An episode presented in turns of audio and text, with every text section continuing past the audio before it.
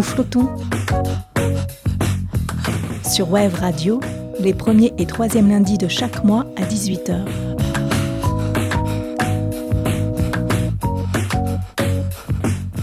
Où s'arrête la Terre et où commence la mer?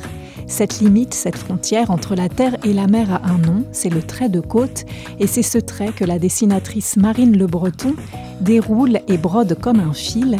Avec ses feutres, Marine s'est lancée dans un projet fou. Elle dessine des cartes à la main, des cartes marines, des cartes du littoral, et avec ses points, ses traits, ses couleurs, Marine a créé son propre langage graphique pour cartographier cet espace particulier entre la terre et la mer.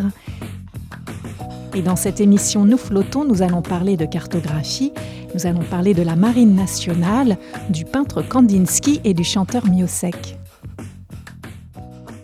Bonjour Marine. Bonjour Aline. Alors nous sommes à, Bordeaux, où nous sommes à mi-chemin entre La Rochelle où tu habites et puis Haussegor, pour pouvoir parler de ton travail, donc les cartes, les cartes marines. Comment t'es venu ce goût et cette passion pour les cartes? Les cartes, ça a toujours été quelque chose de sous-jacent dans ma vie. Petite, je voyais mon, mon papa euh, penché sur ses cartes de navigation. C'était un plaisancier. Euh, donc euh, la vie au bord de la mer, le bateau, tout ça, c'était des choses que je connaissais un peu enfant. C'était où? C'était en Normandie, vers Cherbourg et Granville.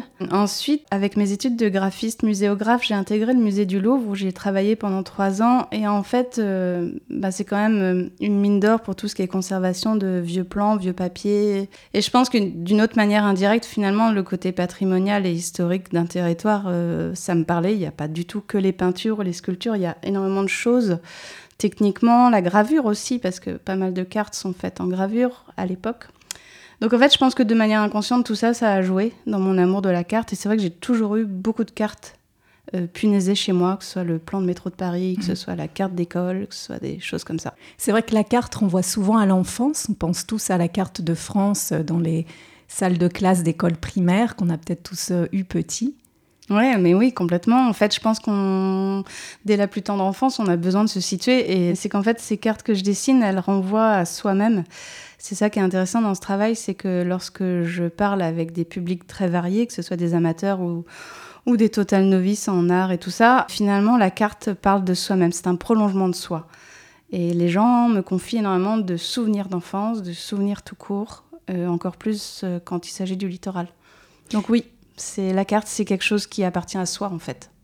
Et justement, tu as choisi particulièrement la carte marine et, un territoire particulier qui est le littoral. Alors pour les auditeurs de Web Radio, ça nous parle le littoral et aussi pour les surfeurs, puisqu'on est justement dans cette entre-deux, entre la terre et la mer. Qu'est-ce qui euh, t'attire ou t'inspire avec le littoral?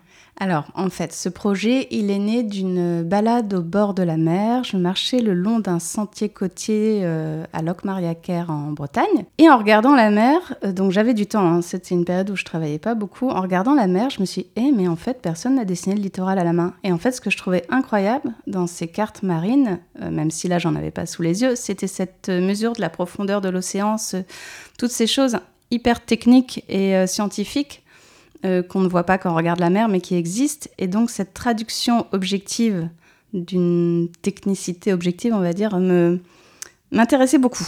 Voilà, donc je m'étais demandé est-ce que ça rendrait quelque chose si, si on redessinait les cartes euh, du littoral à la main à nouveau? Euh, je ne savais pas du tout, donc j'ai essayé.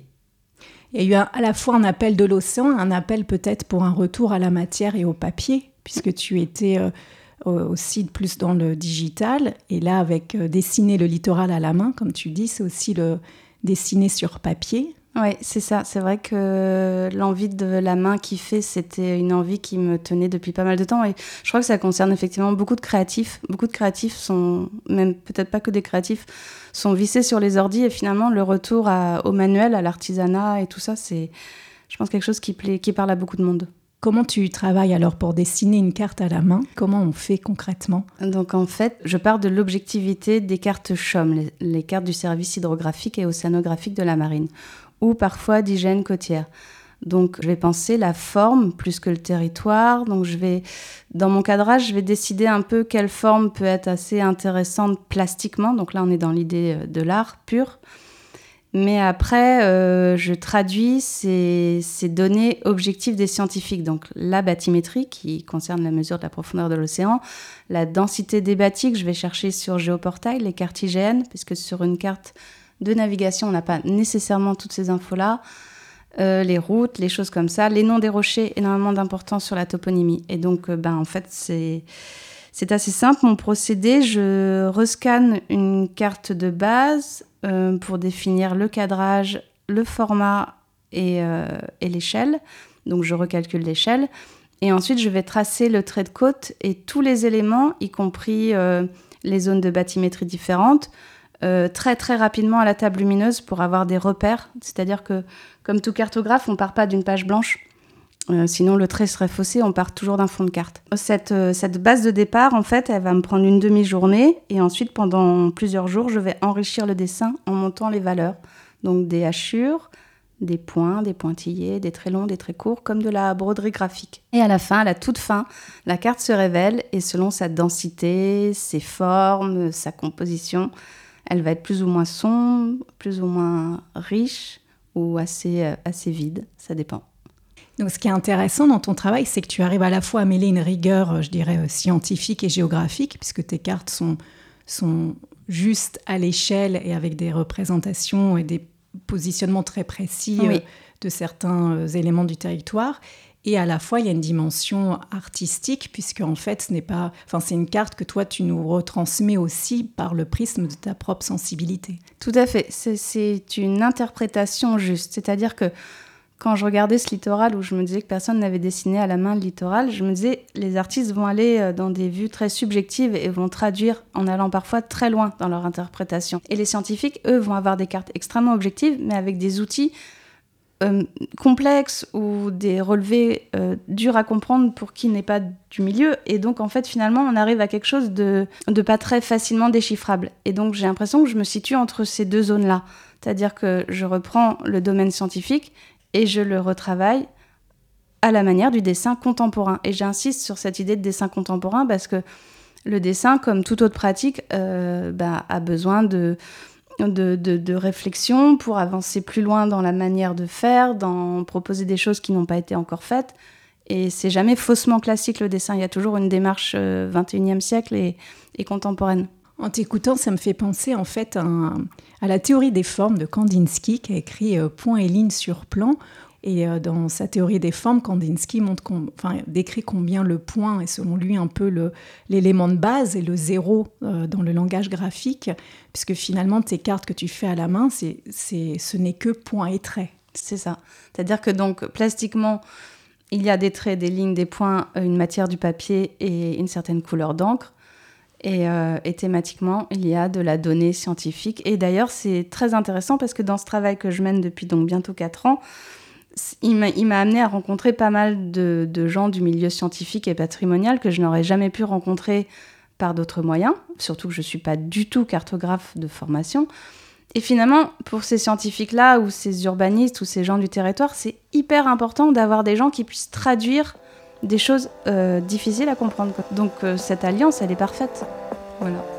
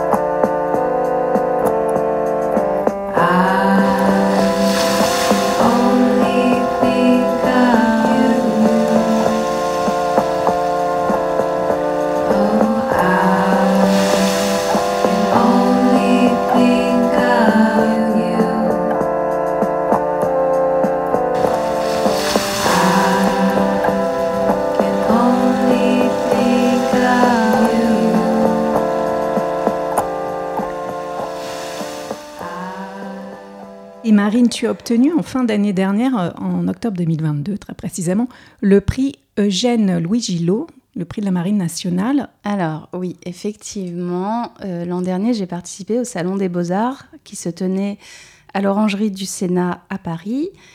Et euh, la Marine nationale, à chaque, chaque année, remet un prix qui s'appelle le prix Eugène Louis Gillot. Eugène Louis Gillot, c'était un peintre officiel de la Marine.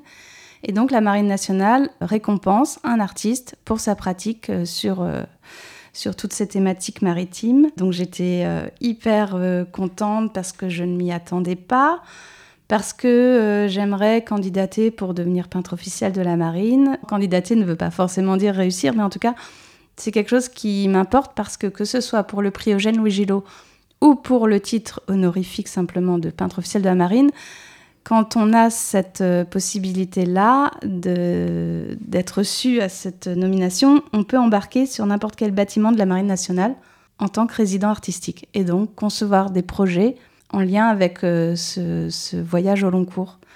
Et j'ai tellement envie d'embarquer sur un, navire. Alors j'aimerais aussi euh, accompagner l'Ifremer. J'aimerais un de mes doux rêves, ce serait de partir au TAF, les terres australes et antarctiques françaises.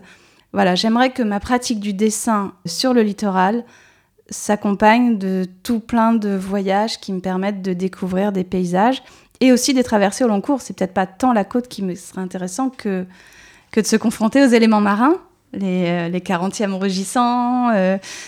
Aller un peu plus au large. Ouais, le bide retourné, euh, rencontrer aussi des milieux euh, incroyables à vivre qu'on ne vit pas au quotidien. Ouais, j'aimerais, j'aimerais vivre un peu tout ça. Donc je vais embarquer avec la Marine nationale quelques jours, une semaine maximum, et je ne sais pas encore sur quel bâtiment, mais je sais déjà que ce sera bien.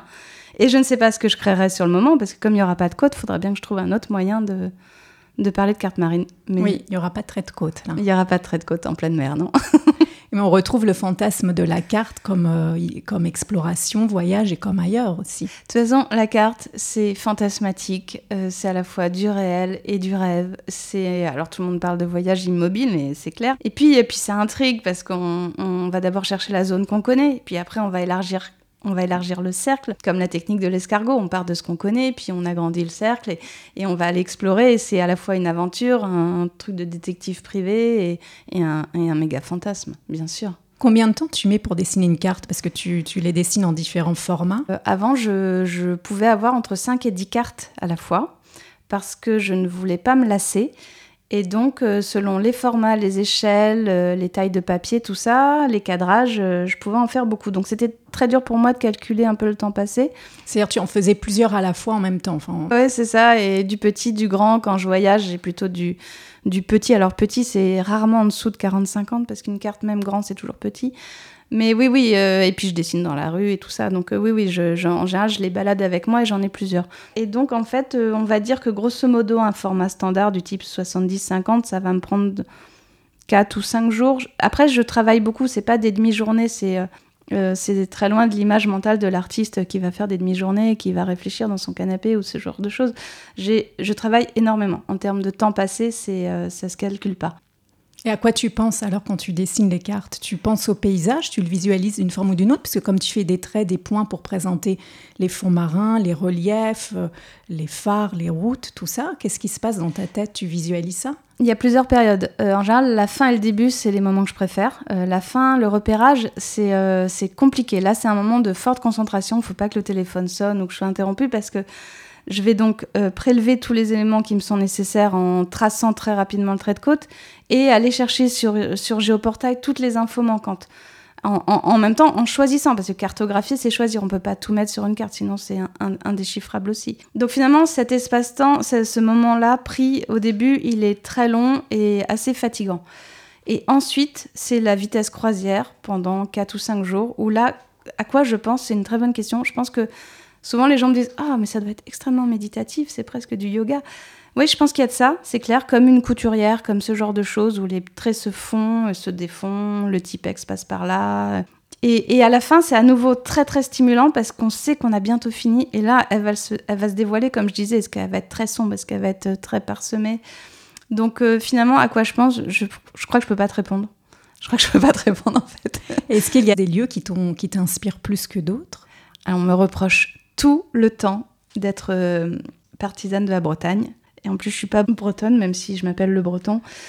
Donc euh, plus c'est morcelé, plus c'est gratiné, plus c'est plein de méandres, de boyaux, de d'estuaires, de petits cours d'eau, ça va beaucoup me plaire parce que c'est comme une carte au trésor où il va falloir ne rien oublier et tout mettre. Donc on va mettre des marées. À côté des marées, on va mettre une rivière, un estuaire, de l'estran, des petits rochers un peu partout. Donc ça va être très complexe. Et donc euh, la carte, le dessin de la carte, je le mets en parallèle du dessin des schémas d'organes. Finalement, il y a énormément de choses organiques dedans.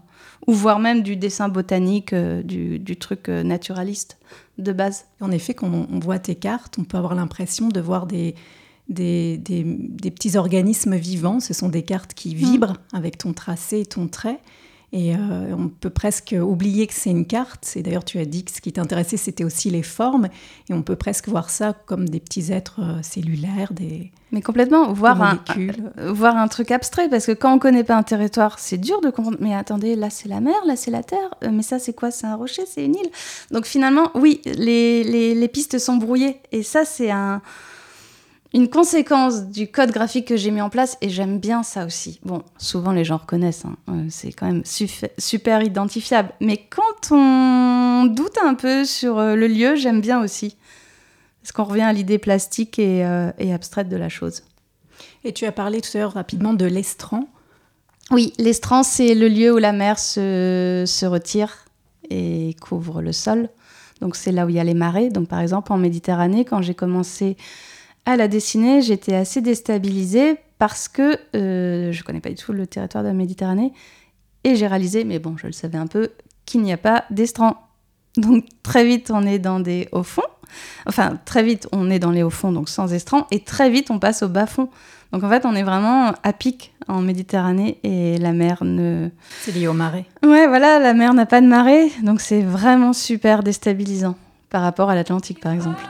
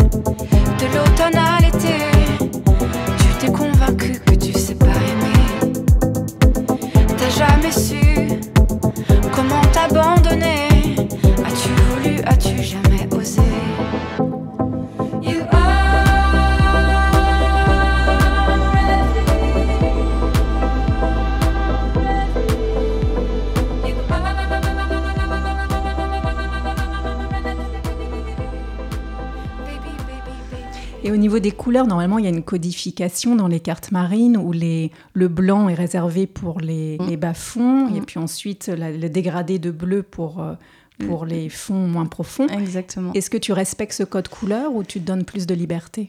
Alors, moi, je respecte la bathymétrie, ça c'est sûr. Par contre, le code couleur, non, pas du tout. Je vais... En fait, j'ai plusieurs séries. J'ai deux séries, le monochrome et la série pop.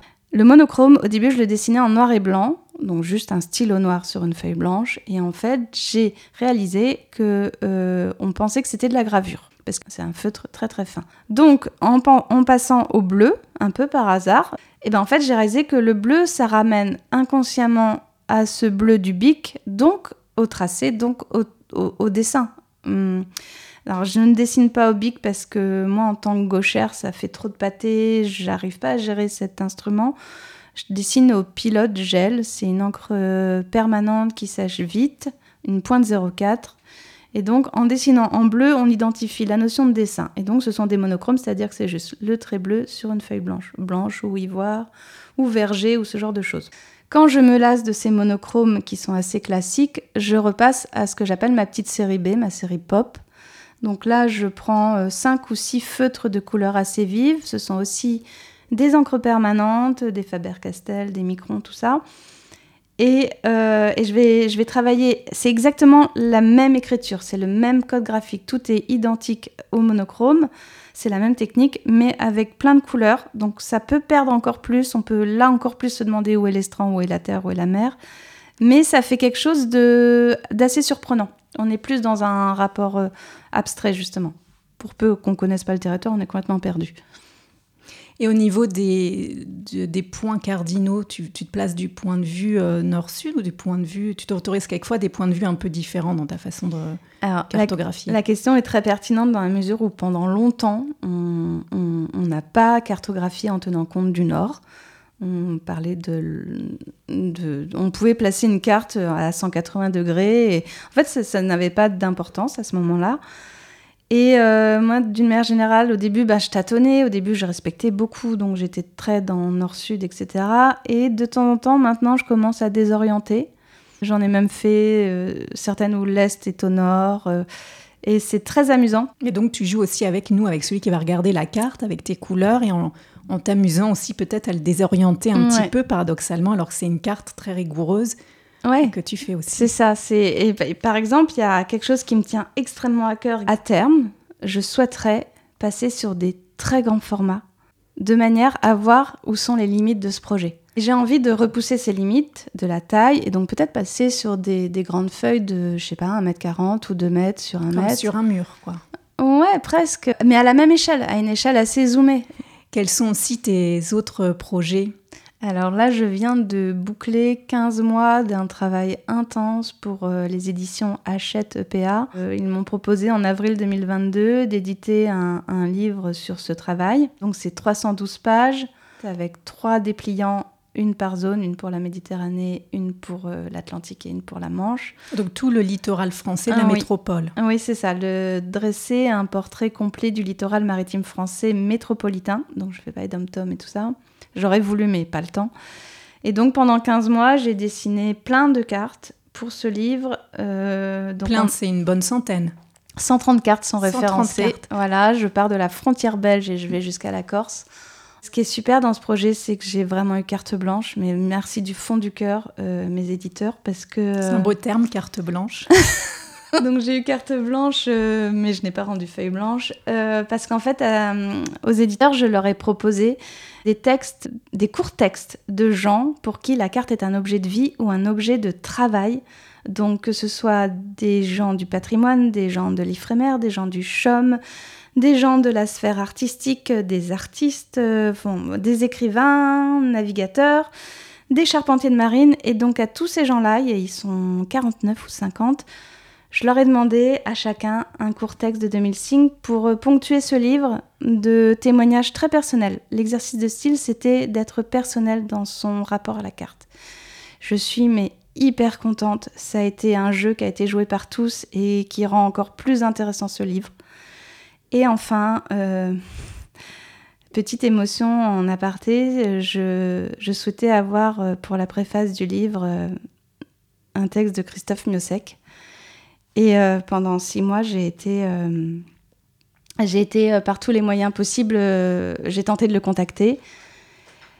Et, et, il a accepté. Donc la préface est signée de Christophe Miossec. Et pour moi, c'était important que ce soit lui et pas quelqu'un de plus patrimonial ou de plus scientifique. Parce qu'en fait, pour moi, Miossec, il parle de la sensibilité, de la fragilité humaine et finalement, quand on regarde une carte, mais c'est vraiment un prolongement de nous et c'est toujours sensible. Même si je ne dessine pas des cartes sensibles, finalement, on est en plein dans de la sensibilité, mais 100%. Voilà, c'est jamais neutre. Donc merci, euh, merci Miossec d'avoir joué le jeu et, euh, et, de signer la préface. Donc c'est un livre très sensible qui nous attend. Quand est-ce qu'on va pouvoir euh, le voir, ce livre? Sortie nationale le 2 novembre. Tu as déjà le titre? Les cartes marines. En fait, pour tout ce qui est suivi éditorial, j'ai demandé à un très bon ami à moi, Denis Roland, de superviser euh, la partie euh, textuelle de cet ouvrage. Denis Roland, ça a été pendant longtemps un conservateur du musée de la marine de Rochefort. C'est aussi un très bon ami. Et donc, je trouvais que ça faisait sens qu'il signe la bio, l'introduction et qui supervise tout ça. Et d'ici là, pour voir tes cartes, on peut suivre ça sur ton site Instagram, par exemple, les voilà. cartes marines. Exactement, tout est sur Instagram de manière euh, factuelle, at les cartes marines. J'y mets euh, les nouveautés, les expos, les résidences. On peut te demander des cartes alors oui, je fais de la carte sur mesure pour, euh, pour qui en a envie. Merci beaucoup Marine, merci d'avoir partagé avec nous ton travail. Merci Aline, c'est un plaisir partagé. Et vous pouvez réécouter et podcaster cette émission sur le site internet de Web Radio. À très bientôt pour une prochaine émission Nous flottons. Est-ce la faute du soleil? N'est-ce qu'une histoire de mauvais temps? Est-ce une affaire de climat? Est-ce une question d'ensoleillement? Est-ce que c'est la terre qui chancelle? Ou c'est de nous que vient le tremblement? N'est-ce qu'une histoire naturelle? Est-ce la faute des éléments? Pourquoi les orages de grêle sont devenus si fréquents? Est-ce à cause de la couleur du ciel et de tout ce qu'on y a C'est dedans? Dis-moi pourquoi c'est plus pareil. Maintenant, pourquoi on ne s'émerveille plus aussi facilement? Est-ce que l'on paye les loisirs? Est-ce que l'on paye les amusements? On était monté si il faut le dire Que c'est violent en descendant. Depuis quand se posent les problèmes Que l'on n'avait pas auparavant